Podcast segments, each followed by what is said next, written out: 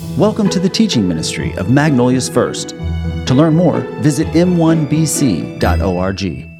On this first Sunday of Advent, we begin our Christmas series entitled The Greatest Story Ever Told. And indeed, the story of Jesus is the greatest story ever told. And we will unpack that as we move Sunday by Sunday toward the day that are, uh, is celebrated really by people who don't even understand why they're really celebrating. They don't understand the incredibly profound and eternal significance of God becoming human. Uh, one Christmas season many years ago, a young African boy was in a class taught at a missionary school by a missionary teacher. And on this particular day during the Christmas season, she was telling the boys and girls why we give and exchange gifts, that it's about the joy of Jesus coming to earth and expressing our love to each other. And the little boy seemed to get a light in his eyes. And the next day he came back and he presented to the teacher the most beautiful seashell she had ever seen. And she looked at it in wonder and she said, this is beautiful. Where did you get this? And he described a bay that was many miles really from the village in which she lived, that he had gone to find that seashell because that was the only place in their region that such shells could be found. And she looked at that and said, this is so beautiful, but you shouldn't have gone so far to get that. And he looked up at her with a smile and he said, long walk, part of gift. you see, it was the journey that made the gift more special. And the incarnation is the story of the greatest journey and the greatest gift that has ever been given. That Jesus left the glory and the splendor of heaven to come to this sin-cursed planet we call Earth. And he did it for us. The big idea for today's message is this. God became human so that you could become his forgiven child. The Apostle Paul spoke of this, of how Jesus emptied himself of the splendor and glory that was his to come to earth when he wrote to the Philippian church in chapter 2, and I'll begin with verse 6. And this really was believed to be an actual hymn of the early church. Listen to these words, Philippians 2, beginning with verse 6. Speaking of Jesus, though he was God, he did not think of equality with God as something to cling to. Instead, he gave up his divine privileges. He took the humble position of a slave and was born as a human being.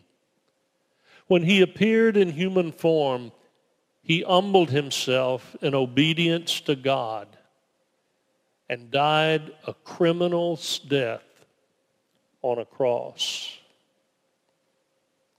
As we know the greatest story ever told, there are many amazing, miraculous elements to the story. Angelic visits, certainly the virgin birth, the star that led the wise men to find the baby Jesus and his mother. But, but of all the miracles in the story, at the center of it all is the incarnation itself that God would become flesh and blood, human, mortal, susceptible to pain and even to death, just like you and me. For no other reason other than we were imprisoned in justified condemnation for our sin before a holy God with no possible means of escape. He came I hope you can sense I want us to, to consider the magnitude of the sacrifice of Jesus. When we think of the sacrifice of Jesus, we often think really only of the cross. And certainly that's the focal point of his sacrifice when he said, it is finished. But understand that the sacrifice didn't begin with the cross. It climaxed with the cross. The sacrifice of Jesus began with the incarnation. That he would leave heaven to come to earth. And John in his gospel speaks of it so powerfully. I love John chapter 1. If you have your Bibles, you can open it there. We'll spend the rest of our time in this singular passage. John chapter 1, and we'll look at 18 verses together. So begin it with me. John chapter 1, verse 1. In the beginning, the Word already existed. I want to stop there for a moment and focus on word.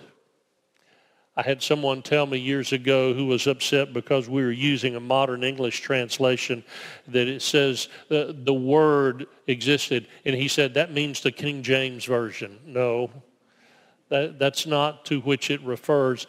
Word there is logos. It means living word. It means the embodiment of who God is and the truth of God. It means Jesus Christ. In the beginning, Jesus Christ already existed. And we'll come back to that phrase in a moment. The Word was with God, and the Word was God. He existed in the beginning with God. God created everything through him, and nothing was created except through him. The Word gave life to everything that was created, and His life brought light to everyone. The light shines in the darkness, and the darkness can never extinguish it. Before we go further in the passage, there's something essential that we need to understand where English fails us here in translation in verse 1 and then and again in verse 2, it says he existed in the beginning. And the problem there is that the definite article, the, does not appear in the original language of the New Testament Koine Greek. And that's an issue because the beginning infers a point in time experience, that there was a, a time that was the beginning. But it doesn't exist in the language of Greek. It, it, it simply says there in beginning. And the point is, it is not a point in time beginning. Before there was time, Jesus was. Or if I may put it this way, there was never an existence without Jesus. The theological term is eternally pre-existent. Jesus always was. Now, this is hard for us to wrap our minds around because everything we understand in life is related to time. Everything we know is on a continuum, a linear line. And everything occurs at a point in time. It is either past, present, or future. But think of this. When I say the word now,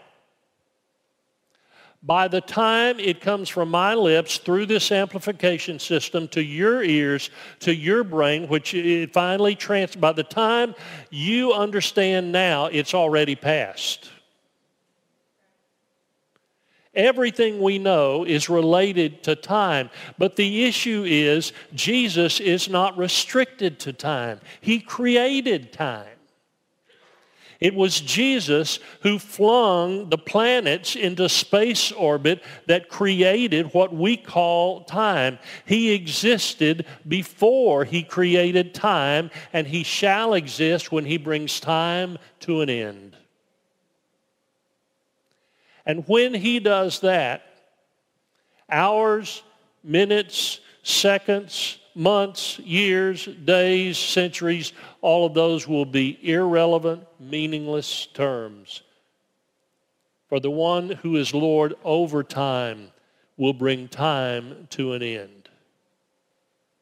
Can you begin to see how awesome our God is? The eternally pre-existent one the one who existed before there was time, the one who created time and shall bring time to a close, that awesome God, the Logos, came to this sin-cursed, dark planet we call Earth.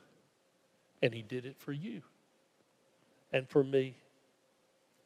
He came into our dark world not to bring light, to be the light.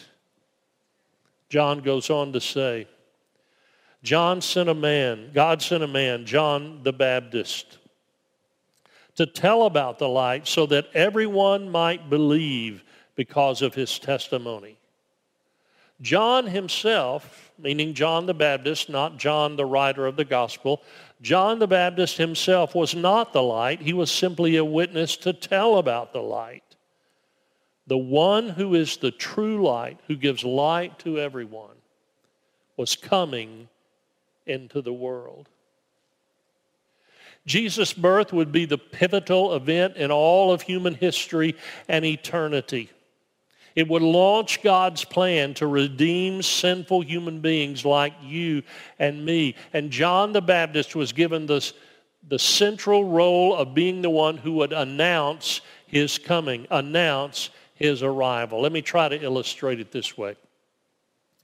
In our system of governance, we have an event called the State of the Union address. The President of the United States makes what is called the State of the Union address. And the joint houses of Congress are all gathered. And before the President enters the room to walk to the podium to give the address, there is someone who announces Ladies and gentlemen, the President of the United States. And the President, whoever he is, Republican or Democrat, liberal or conservative, the label is irrelevant here. The point is that there is someone who announces, ladies and gentlemen, the President of the United States. Everyone stands, applauds, and the focus is on the President. And my point is, no one even knows who made the announcement. They're insignificant and yet they announce the arrival of the head of state. Well, far more significant than the head of state in any country on planet Earth in history was the arrival of the King of Kings and Lord of Lords. And John the Baptist became the one to say, ladies and gentlemen, God has come in human form. Verse 8, John himself was not the light he was simply a witness to tell about the light. That Jesus was arriving and would step onto the pages of human history to change the world, to change the world forever. Verse 10, he, meaning Jesus, came into the very world he created. Now think about this. He came into the very world he created but the world didn't recognize him. He came into the world that he created and over which he had divine authority and sovereignty. He had authority over the mountains and the seas and the oceans and the rivers and the wind and the rain. And he demonstrated that he could speak and the storm would cease. He had divine authority and privileges over all of his creation. And yet, as Paul said in Philippians 2, he laid all that down. He laid that, he set that aside so that he could become human, so that he could redeem you and redeem me from sin with his own blood. Verse 11 is a sad statement. He came to his own people, and even they rejected him. He came to the Jews, the ones who had had the sacred scripture for centuries, the ones who had read over and over and over again the prophecies that described and pointed to Jesus. And when he came, those who were steeped in the prophetic scriptures didn't even recognize him. They rejected him. And ultimately, they crucified him. And that is a heartbreaking statement. Oh, but then verse 12 is a statement with glorious good news. But to all who believed him and accepted him, he gave the right to become children of God. They are reborn, not with a physical birth resulting from human passion or plan, but with a birth that comes from God. Verse 12 is one of the most significant verses in the New Testament because it describes how the redemption that Jesus came to purchase with his own blood is applied to a person's eternal soul, to all who believed and accepted him. Here at Magnolia's First, we talk a lot about stepping across the line of faith. We talk a lot about how everyone is on a faith journey. They're either over here in unbelief and, and hopefully turning on a journey to faith toward the cross.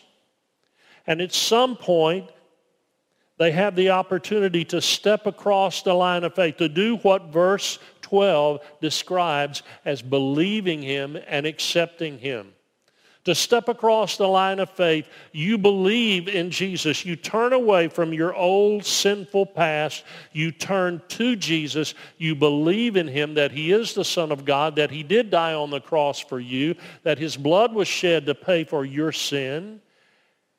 And you accept him. You accept what he did by faith. And you begin then a new journey, not a journey to faith, but having stepped across that line of faith to believe and accept him, you, you begin a journey of faith, a journey of following Jesus. You become a Christ follower. And that journey lasts throughout the rest of your lifetime. We talk about that here a lot because it is the most important point in anyone's life. It is the story of Christmas. It's why Jesus came. That you would believe and accept him. And verse 13 says, for those who take that step, they are reborn. If you go forward to John chapter 3 and you find Jesus describing it as being born again, you've heard that term.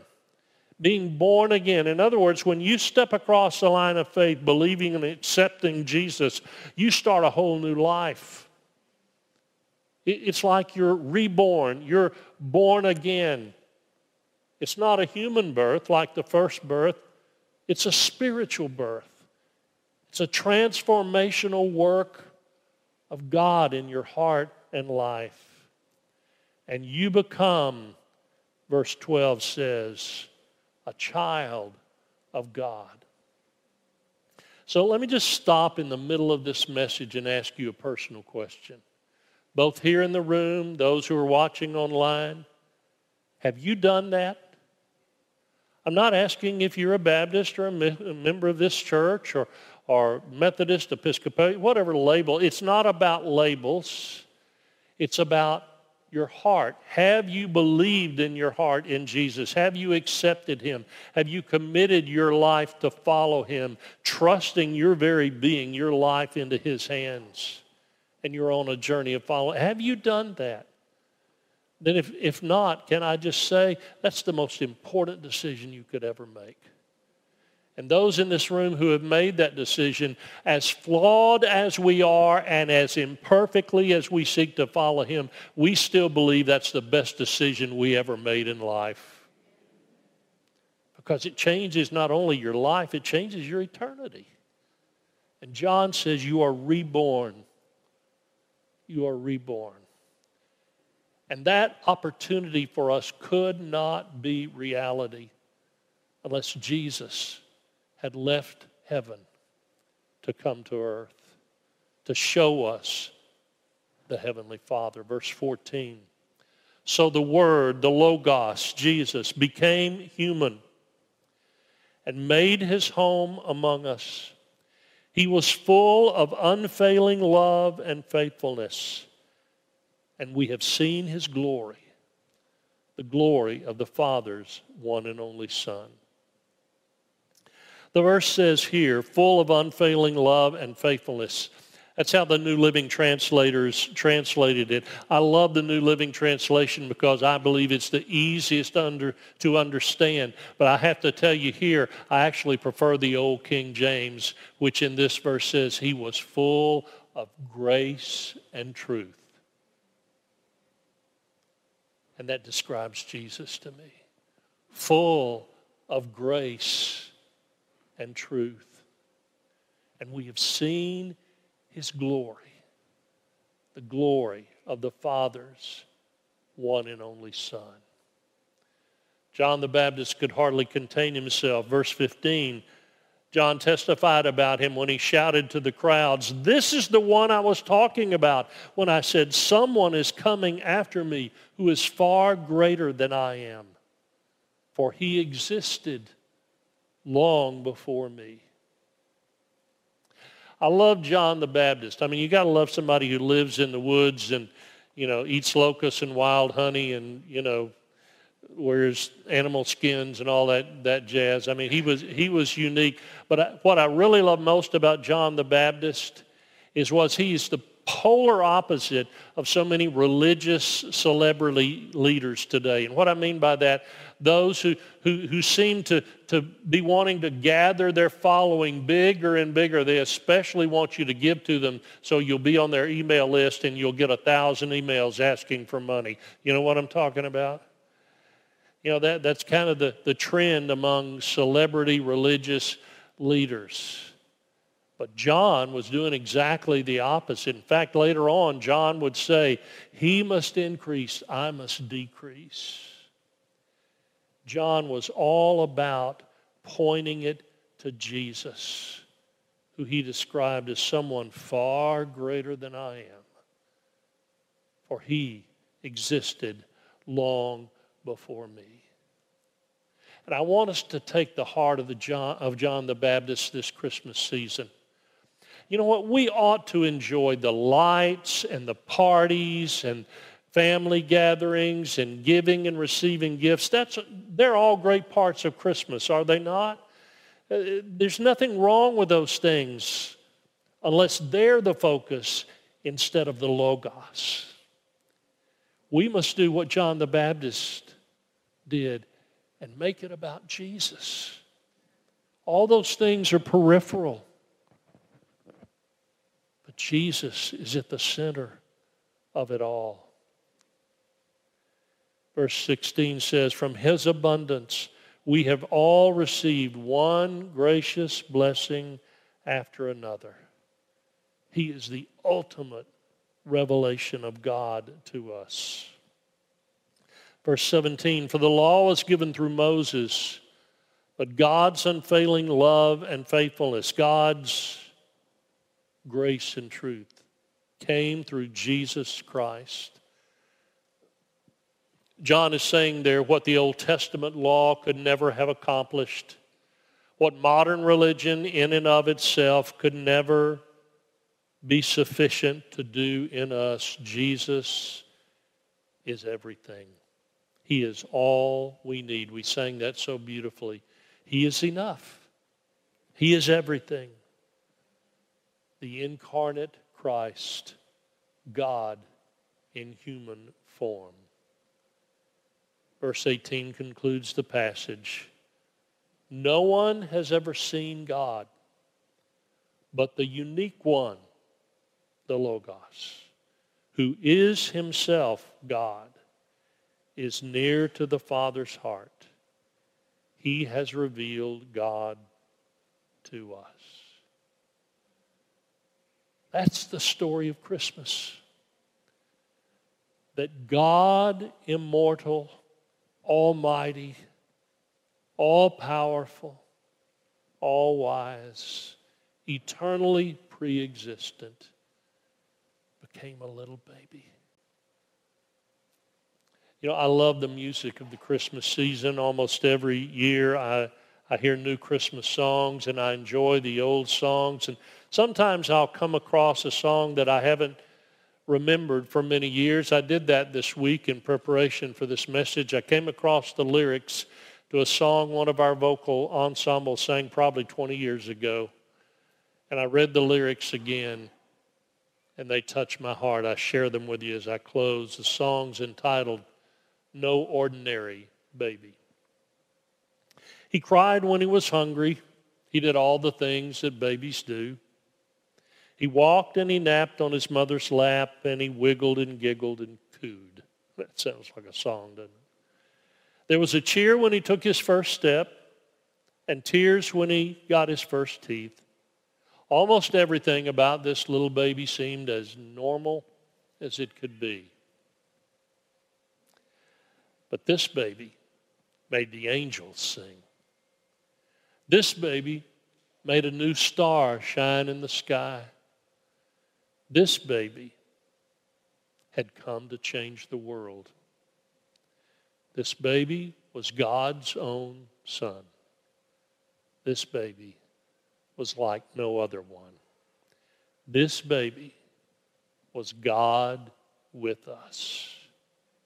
This baby was Jesus enjoy all the lights and the parties and the gifts. They're all good. Keep Jesus in the center of your focus this Christmas season because he was no ordinary baby. He was and is God in human form. Would you pray with me?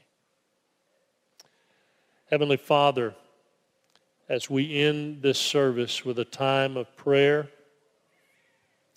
and a time of invitation for anyone who needs to step across the line of faith or take any of the next steps that come with following Jesus, I pray, O oh Lord, that this would be a holy time. I pray, Lord, that there would be freedom for those here worshiping to come and pray with our prayer partners, as so many did in the previous service. I pray, Lord, for those who need to take the next step in their journey. I pray for those who are sick. Lord, there are some who need to be anointed and prayed over as Scripture teaches. Cindy and I would be honored to do that. Lord, I pray that these next few moments, as we continue in worship to you, would be holy moments of prayer and commitment, that we might end this service honoring you and walking away deeper in our faith and stronger in our commitment. We pray this in Jesus' name. Would you quietly and prayerfully stand with me as our prayer partners make their way to the front to be available? And if you have need of healing, we invite you to come and Cindy and I would anoint you and pray over you. If you want to pray with folks who you can trust, these deacons and wives and pastors and wives are here to pray with you. If you need to take the next step in your spiritual journey, just say to one of these couples, I need to take the next step, they'll help you know how. Or just remain where you are. If you have no need to come forward for prayer, remain where you are and pray during these moments. And then we'll conclude our time of worship together.